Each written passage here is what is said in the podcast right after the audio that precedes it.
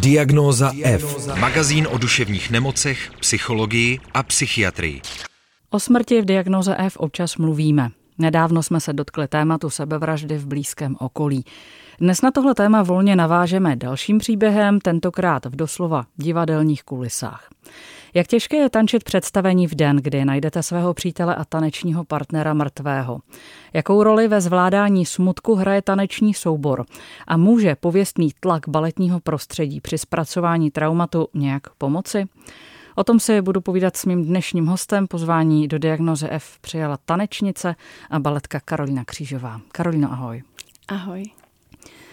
Já už jsem před malou chviličku, ještě než vlastně jsme uh, si začali povídat přímo jako do vysílání, tak jsem říkala, že to vypadá, že to je takové úsměvné uh, povídání. Ty se usmíváš, mm-hmm. ale úplně úsměvné to asi nebude. Začneme baletním prostředím. Je často popisováno jako velmi tvrdé, kde není nouze o tlak, a to jak po fyzické, tak i psychické stránce. Jak to vnímáš ty, když jsi v něm vyrůstala? No, tak zaobalit se to asi úplně nedá. Určitě je to hodně náročné prostředí. Jsme tam non-stop, jsme tam od rána do večera, pořád se zkouší, člověk musí procházet srovnáváním sebe. Prostě pořád. A myslím, že každý tanečník si prošel nějakou minimálně depresivní, depresivním obdobím. A prostě to srovnávání a vlastně že nikdy nej, není dost. I když se v něčem zlepšíte, no, musíte pokračovat v tom, že to musí být ještě lepší. A vlastně ta pochvala sice přijde, ale okamžitě za ní přijde ale. Eh, říká, že si každý tanečník eh, pravděpodobně prošel nějakým jako propadem. Jak časté jsou tam třeba ještě nějaké jiné duševní poruchy, anebo třeba, a napadá mě teda logicky poruchy příjmu potravy, když vlastně musíte být takhle dokonalý? Poruchy příjmu potravy jsou docela běžné. Já sama jsem si něčím lehce prošla a ostatní, je to, je to jako všude. Tam není den, kdyby se člověk na sebe nepodíval a neřešil, jestli se má večer nebo nemá, najíst nebo nemá. A co se týče těch duševních, je to hrozně zajímavé, protože jak to tak zjišťuju víc a víc a kdekoliv se ptám nebo se bavím se svými kolegy, teď to jsou hodně blízcí přátelé, tak vlastně každý má nějaký, nějaký ten propad, nějaký ten problém, který prostě řeší a a je hrozně těžké ho překonat. A vlastně my jsme v tomhle prostředí už od těch desíti, někdo dřív, někdo později lehce, ale minimálně od těch desíti let. A procházet si vlastně uh, jako vyrůstáním a dospíváním v tomhle srovnávání, tak je to docela náročné. No. A vnímáš teda přímou souvislost toho tlaku obrovského, toho drillu, toho, jak vlastně říkáš, eh, srovnávání se mezi sebou, eh, jako přímou souvislost s, tím, s těmi duševními obtížemi? Jo, určitě. Mhm. Ty jsi v baletním prostředí potkala i přítele Emanuela. Mhm. Jak, eh, se, jak k tomu došlo? No, došlo k tomu tak. Já už jsem byla v divadle, myslím, dva roky nebo rok, nejsem si teď vlastně jistá. A Uh, tam, jak se mění ti lidi, opravdu minimálně pět až deset lidí se v tom souboru vymění, tak vlastně on přišel jako na novou sezónu, já jsem mu vůbec nevěnovala pozornost, on nevěnoval pozornost mě a nějak víc jsme se asi zbližovali ve chvíli, kdy my jsme spolu teda něco měli tančit On mi hodně pomáhal, měl více zkušeností a já jsem byla hodně nesebevědomá v tom pohybu a v tom mi určitě jako hodně podpořil. Takže tam jsme se nějak začali zbližovat a poté se zranil. Měl od jak živa problémy se zády a vlastně před premiérou se zranil, takže to bylo hodně náročné, zase znovu psychicky hodně náročné období. A on tím, že byl cizinec, byl to teda původem Ital, ale žijící v Británii od tří let, takže to říkám poloangličan, poloital, tak se nedomluvil a já jsem potřeboval, nebo já jsem mu nabídla, že mu pomůžu. Takže jsem s ním objížděla nemocnice, špitály, týden jsem s ním prostě strávila nonstop, protože potřeboval pomoct. No a z toho pomalu se to nějak, z toho vznikl nějak ten vztah. Tam vznikla láska. Asi tak. Mají to kluci baletáci eh, v baletu těžší nebo lehčí než holky? Nemyslím eh, teď jako fyzicky, jako mm-hmm. tu, tu práci, ale právě zase to prostředí. No, to záleží. Někteří to prožívají víc, někteří méně. Uh, tam záleží na hodně věcech, třeba i na výšce. Vlastně můj přítel byl docela malý tanečník a od jak živa to byl pro něho handicap, který právě že sám dost prožíval. Hodněkrát mu to zmařilo i vlastně dostat se do nějakého lepšího souboru někde v zahraničí, protože prostě výškově na to neměl. Ani se ho nepozvali třeba kvůli už když ten člověk posílá prostě přihlášku, tak vidí centimetry a okamžitě prostě ho jde mimo. A takže například tohle je pro kluky může být těžší, ale jinak nevím, no, jinak, jinak to asi holky řeší víc, bych řekla. I ty postavy, to jídlo a tak podobně určitě asi holky řeší o něco víc. Já už jsem naznačila, že ten příběh Emanuelův eh, nedopadl dobře. Co Emanuel řešil? Co ho trápilo? No, on řešil hodně věcí. Já vlastně nechci tady mluvit za něco, že bych ho diagnostikovala nebo něco podobného, ale měl deprese určitě. A co se týče tady těchhle z těch věcí, prostě před premiérou se mu zranili záda a on měl pořád něco. Jakože až psychosomatické problémy bych řekla, protože já jsem s ním prošla jako nemocnici od hora až dolů, protože pořád bylo něco. Takže zdraví řešil, takže ho to limitovalo prostě pracovat naplno. Vlastně, když přišel do divadla, tak eh, ne, nenastoupil úplně z nejlepší pověstí, což za to si mohl trošku sám samozřejmě, ale potom se to zlepšovalo a už se ta pověst asi jako těžko napravuje. Jaká byla pověst? No, trošku se zdálo, že to fláká, ale, ale vlastně on to tak neměl. On prostě mohl vystřihnout na 100% všechno jako s fleku. On byl opravdu jako hodně kvalitní tanečník. Takže to bylo spíš jeho přístup asi k tomu ho limitoval. A takže to bylo tohle, dál mu chyběla rodina, hodně mu chyběla rodina, byl takový jako hodně citově založený člověk. A do, ti lidi, kteří jsou tady, se domů dostanou málo. Nedostanou se domů na Vánoce, často je to na 24 hodin, pokud už jim vyjde let. Velikonoce nejsou prostě svátky, nic pro nás, ta, pro nás v divadle neznamená, takže jsme tam byli furt. A jenom prázdniny se dostane ten člověk domů. Takže si myslím, že toho mu, mu také asi muselo být hodně líto. Deptalo ho to a měl dost, dost problém i právě koukat na sebe, jakože hodně sám sebe zhazoval. Asi i kvůli té výšce. Hodně to bral jako handicap. Jak ten příběh vyvrcholil? No, vyvrcholilo to vlastně tak, že spáchal sebevraždu. A vlastně nakumulovaly se ty prázdniny předtím, než vlastně stalo se to teda 20. září. Nakumulovaly se jeho problémy během prázdnin hodně. A ještě si k tomu zranil rameno, zjistilo se, že musí jít na velkou operaci, že se neví, jestli se bude moc vrátit. A zemřela mu babička. Tím, že byl fakt hodně rodinný typ, tak toho hodně zasáhlo i potom vlastně nevěděl, jestli se vůbec vrátí, jestli vůbec chce zpátky. A, a tím to nějak jako vlastně se sice vrátil, ale bylo to tady pro ně jako těžké a prostě pak vlastně i mně se zdálo, že to bylo o něco lepší a prostě se to stalo, no. Nevyhledal nikde žádnou pomoc? No, já jsem ho trošku jako tlačila do toho, ať to udělá už dlouho předtím. Vlastně jako hodně to bylo na mě. Hodně jsem toho musela nést já. A chtěla jsem po něm, aby, aby prostě to řešili s někým jiným, jenže on terapii viděl jako prostě asi, tak jak spousta mužů někdy to tak má, že to je prostě slabožství asi sice mě pro terapii jako popostrčil, ale sám do ní vůbec nechtěl jít. Takže, takže ne, nic, nic pro to nějak předtím neudělal. No. I když vlastně rodiče potom jednu, jednou požádal o pomoc, protože v tom lehce hrály roli i návykové látky. A, ale nějak se vlastně s tím vším, co se v té rodině dělo, s tou babičkou a všichni měli spousta práce a babička v Itálii, oni v Anglii, tak vlastně nějak se do toho nepustili, on se do toho nepustil a dopadlo to tak, jak to dopadlo. No.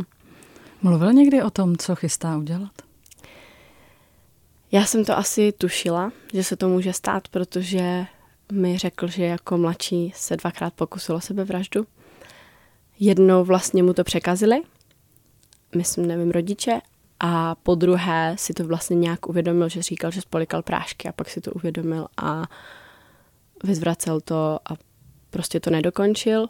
Takže já jsem jako tušila, že tady ty myšlenky tam jsou, což mě jako děsilo, ale vlastně v hloubi duše jsem lehce tušila, že vlastně jako ta situace může nastat, že vlastně já tohle to zažiju. Ona nastala před dvěma lety 20. září. Ano. Co se stalo? Bylo po premiéře, po premiéře, kterou jsme vlastně kvůli covidu cvičili, ani nevím, určitě minimálně rok. Vlastně pořád ten covid nastal v době, kdy my jsme měli mít právě premiéru, takže vlastně se to skoro o celou sezonu posouvalo protože divadla byly zavřené. A vlastně po té premiéře mně se zdálo, že je všechno hrozně fajn, že je všechno v pohodě. On ani nepil, nebo měl jedno pivo. Vlastně přišlo mi hrozně hezké, že snad poprvé se na ní, přímo na něj někdo přišel podívat. Měl kamarádku v Ostravě, taky původem Italku, která se přišla podívat vyloženě na něj. A mně přijde hrozně hezké, že si pamatuju, že on se tehdy na tom jevišti smál úplně jinak. Když věděl, že se přišel někdo podívat prostě na něj, nebyli to třeba moji rodiče, kteří přišli na nás oba nebo na celý soubor, ale tohle bylo hrozně hezké, no a vlastně po té premiéře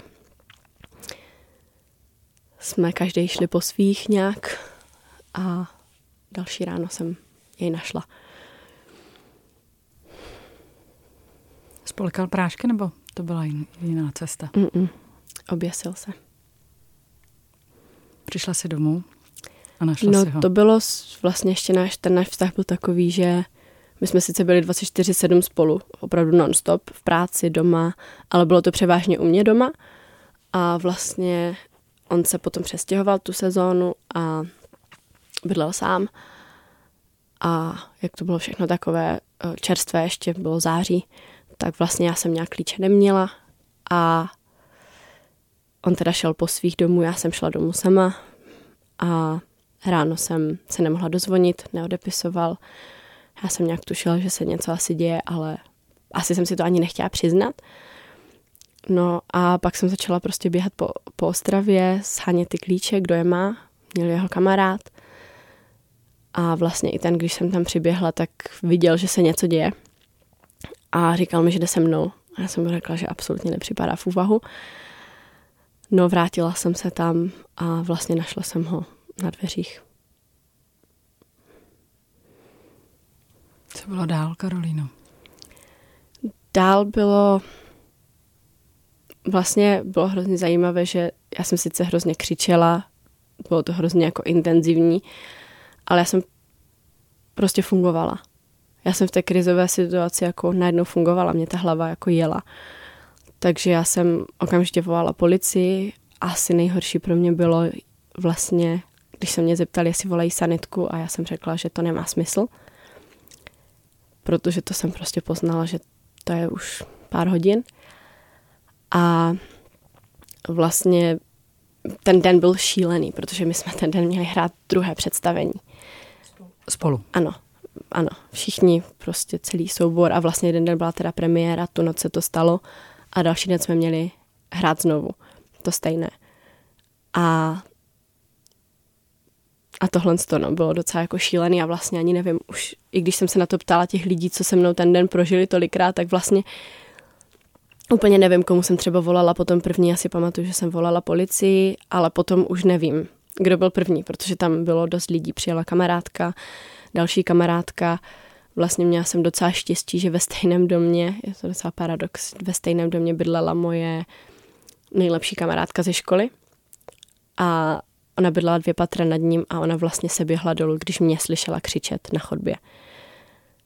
Takže to bylo docela jako šílené, ale vlastně poskytla nám celou dobu, co vlastně policie řešila a vyšetřovali, tak vlastně jsme byli u ní v bytě že já si nedovedu představit, kdyby tam ten byt nebyl, kde by jsme byli, protože ještě se v Ostravě vlastně konal nějaký běh. To byl další paradox, který mi úplně přijde zvláštní, že prostě člověku se zhroutí svět, člověk řeší něco takového a teď tam na náměstí kupy lidí běhají, hraje tam hudba, oslavy.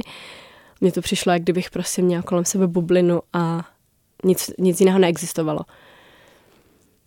No, ale teda já jsem teda zavolala policii, kamarádka mě vzala k sobě do toho bytu, její tehdejší přítel tam držel dveře, tam nikdo nejde. A vlastně i oni asi volali policii, potom prostě, jak tam, nevím, kolik policistů tam přijelo, ale prostě přišlo mě strašně moc. Potom vlastně za mnou přišla kamarádka nejlepší, která je zase z divadla. A ta teda to hodně těžce jako nesla a měla na hlavě toho hrozně moc. Vlastně jako na ní bylo říct to těm nejlepším kamarádům okolo, říct to v divadle, že teda někteří opravdu hrát nebudou a že to je bylo prostě za pár hodin. Tohle to se řešilo třeba v deset a my jsme ve čtyři měli hrát. A minimálně dva lidi by tam nebyli, což bych byla já a on. Nakonec ještě jedna to nehrála, protože to psychicky nezvládla. No ale prostě tohle všechno se vlastně dělo, no. Ona to musela všem oznámit, vlastně měli přijít moji rodiče na to představení, takže já jsem věděla, že já musím něco říct rodičům. A to asi já bych to řešila jinak, já bych asi potřeba ten den pro sebe a třeba bych jim to řekla o den později, ale věděla jsem, že musím. Takže vlastně přijeli za mnou i rodiče a to je prostě jeden šílený zmatek asi no, v tom bytě. Chodili tam policajti, občas se někdo na něco ptal, přijel tam krizový intervent, to bylo uh, hrozně fajn. Na to, že byla neděle, tak jsem vlastně jako nečekala, že něco takového se vůbec jako stane. Co vlastně dělá krizový intervent? Máš tu zkušenost? No, za mě on tam byl opravdu jako pomocná ruka, prostě podpora.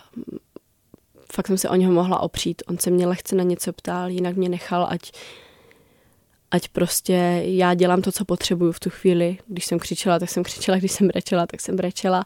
Když jsem prostě civěla do zdi, tak jsem civěla do zdi, občas se mě na něco zeptal. A vlastně ještě, co byla velká pomoc od něj, že byl podpora, když jsme to volali jeho rodičům. Protože já jsem se ptala policie, jestli jim to oznámí a oni řekli, že oficiální cestou se to můžou dozvědět za několik měsíců. Takže vlastně my jsme věděli, že jako musíme. Nebo že musím. Takže tam byl hodně velká podpora, když my jsme teda zavolali těm rodičům. To musí být neskutečně těžké teda rodičům oznámit, že přišli o syna. Uh-huh, to bylo to bylo fakt jako hrozný. Naštěstí jsem tam vlastně zase měla obrovskou podporu, tu jeho kamarádku, co byla Italka. A ona mi pomohla jim to zprostředkovat vlastně dobře, že tam byla, protože ve chvíli, kdy vlastně oni to slyšeli, tak najednou přepli a vůbec nemluvili anglicky, ale italsky. Takže a ona italka, takže naštěstí mi tam s tímhle jako pomohla. A prostě oni v tu chvíli potom položili telefon, v zápětí mi volala jeho sestra, dvojče.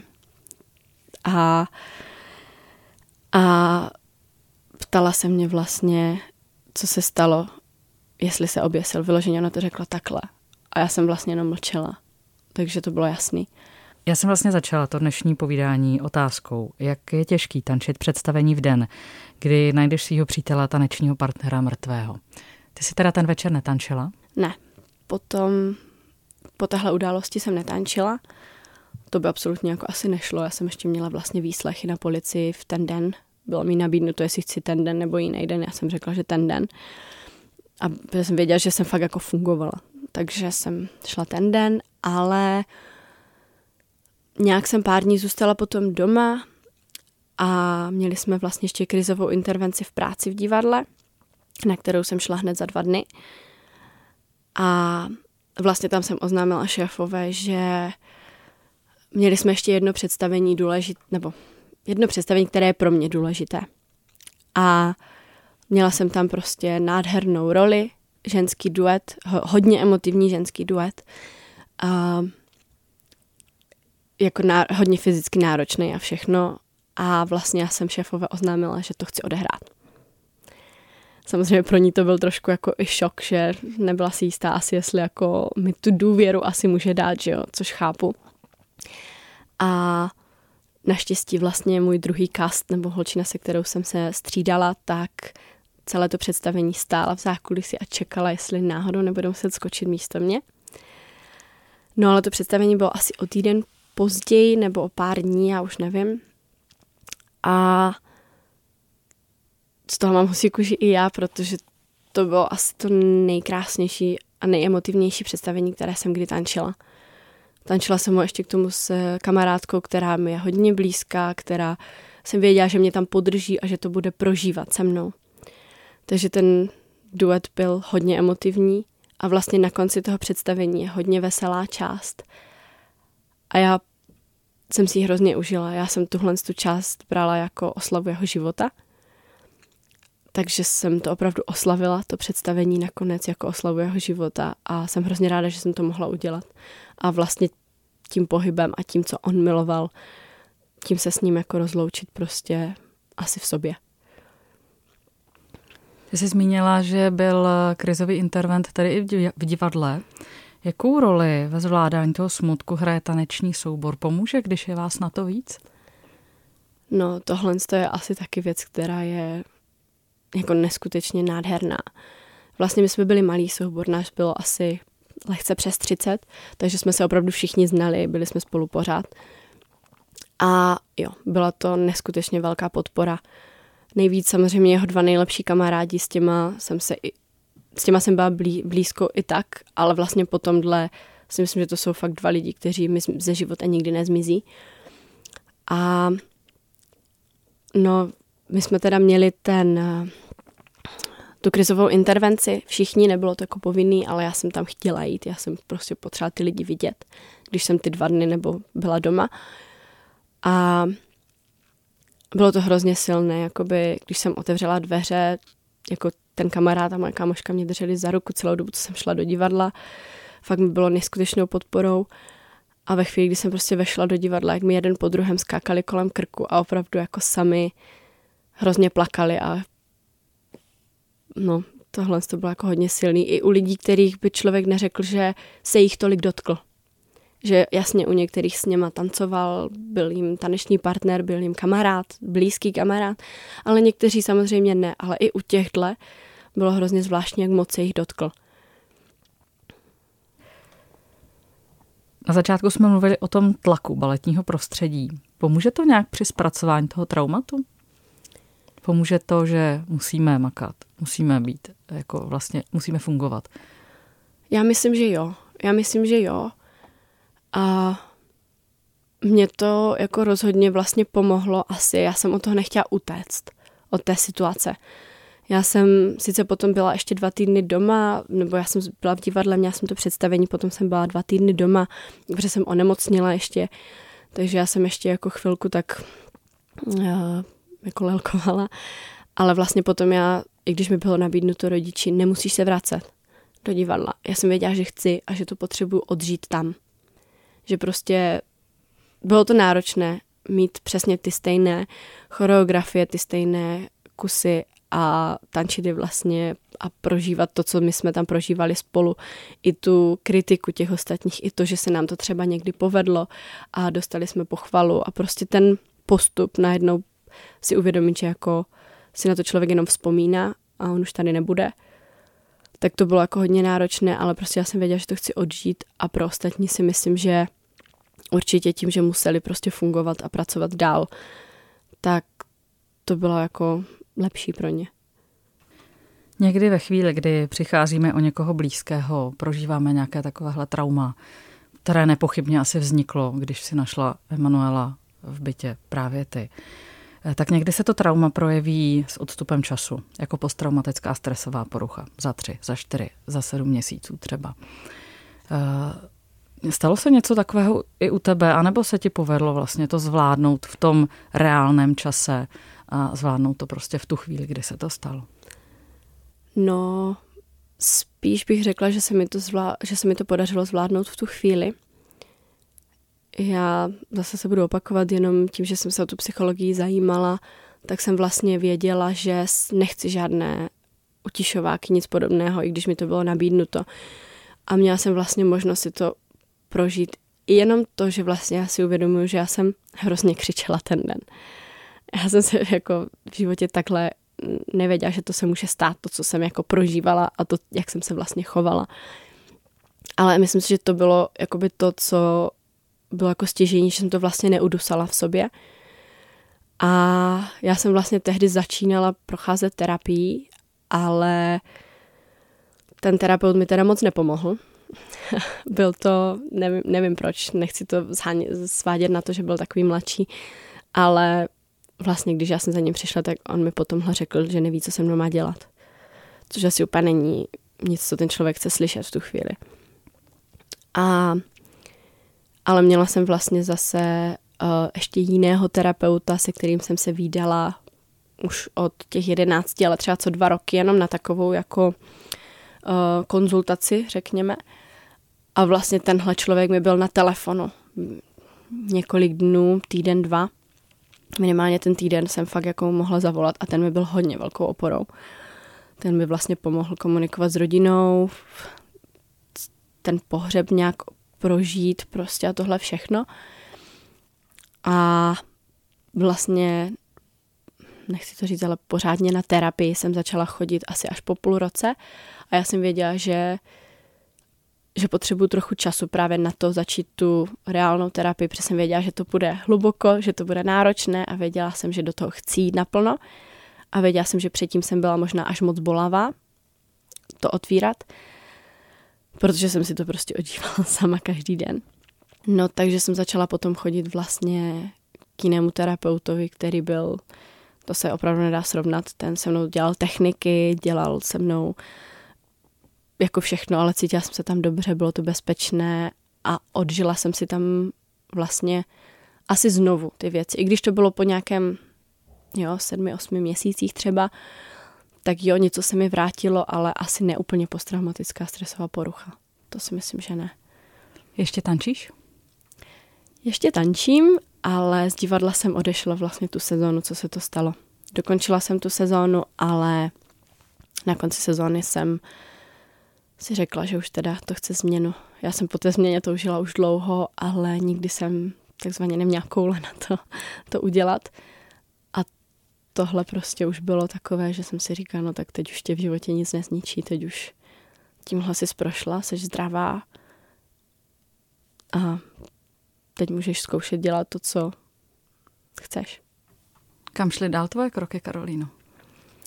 Uh, dál šli do Prahy, přestěhovala jsem se. Vlastně vůbec jsem, nejhorší na tom bylo, že jsem vůbec nevěděla, co chci dělat. Člověk, když dělá ten balet, tak mě sice baví milion dalších věcí, ale člověk, když dělá jenom balet, tak nemá na nic jiného čas. Nemá čas rozvíjet žádné moc koníčky. Takže já jsem vlastně najednou sice ne, neměla jsem tu práci a nevěděla jsem, do čeho chci píchnout, do čeho se chci vrtnout, prostě vůbec. No, tak mě to nějak vedlo na vysokou školu. Úspěšně jsem se dostala na vysokou školu. Studuju speciální pedagogiku, andragogiku, protože asi jediné, co mě tak jako lákalo, bylo něco blíž té psychologii. A tyhle ty dva obory vlastně nabízejí potom možnost uh, po jejich ukončení vlastně jít na psychoterapeutické výcviky, tak Vůbec nevím, jestli mě to tam potáhne dál, začínám druhý ročník. Vůbec nevím, jestli mě to potáhne tímhle směrem dál, ale zatím to bylo vlastně jediné, co mě lákalo. Vždycky jako nějakým způsobem pomoct lidem. A vlastně teď i využít možná tu zkušenost, kterou mám.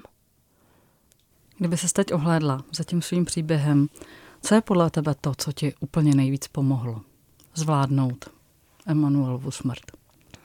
Určitě lidi okolo neuvěřitelná podpora lidí okolo. Já i vlastně i rodiny. Rodina mi, mě nechala dělat to, co jsem potřebovala, jak jsem si to potřebovala odžít.